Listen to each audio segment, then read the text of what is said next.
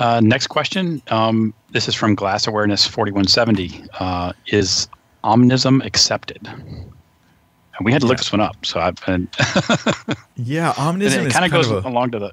Yeah, go ahead. go ahead. Yeah, it's kind of a loosey goosey idea. I'm not really entirely clear on what people mean by omnism, but om, omni means all, and you combine that with an ism. So ism is belief, so all beliefs. And it's the idea, like the definition you guys sent me is the recognition and respect of all religion or lack thereof. Those who hold this belief are called omnists, from another question. Um, oh yeah, I had some other stuff there too. But um, the, uh, the idea of omnism um, is, I think, really likable. Like, it's very peacemaking. Because you walk into a whole room of people, and I remember hearing a conversation where two people were disagreeing, and a third person came up and was like, I think you're both right. And I thought, that's cute, except it's not possible, right? Like, they're they're disagreeing in a fundamental way in which they both couldn't be right. Because if he's right... Unless, yeah. or unless all they were arguing about was who had the bigger ego, so... Maybe. If it stopped that argument, then you know that that's all they're arguing about. Sorry.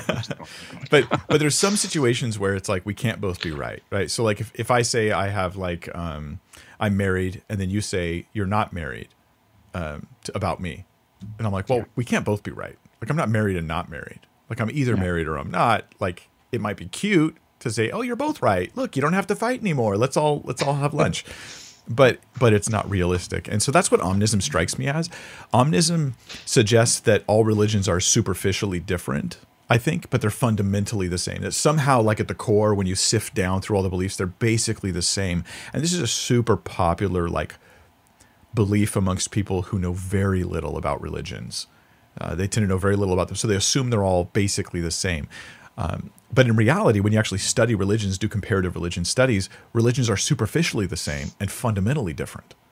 They're different at fundamental levels, like the nature of reality, who God is, the purpose of existence, what's wrong with the world, how you're going to fix it, um, what God has or hasn't said, what he wants from us, what he doesn't want us to do, things that are right, things that are wrong.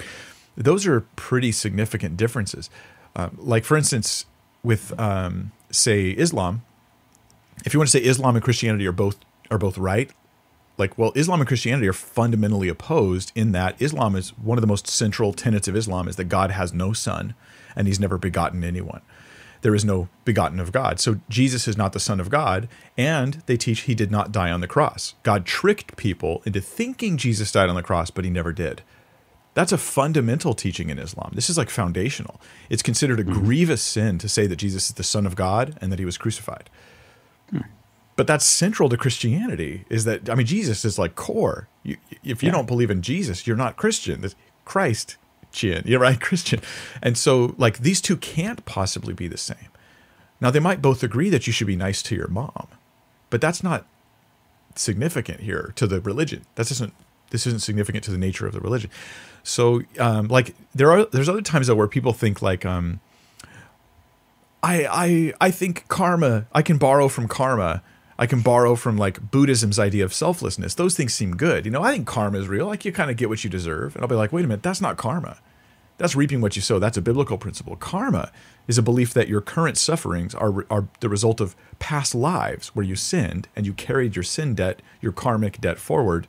So like you were born crippled because you were a bad person in the last life. Okay, well, that's...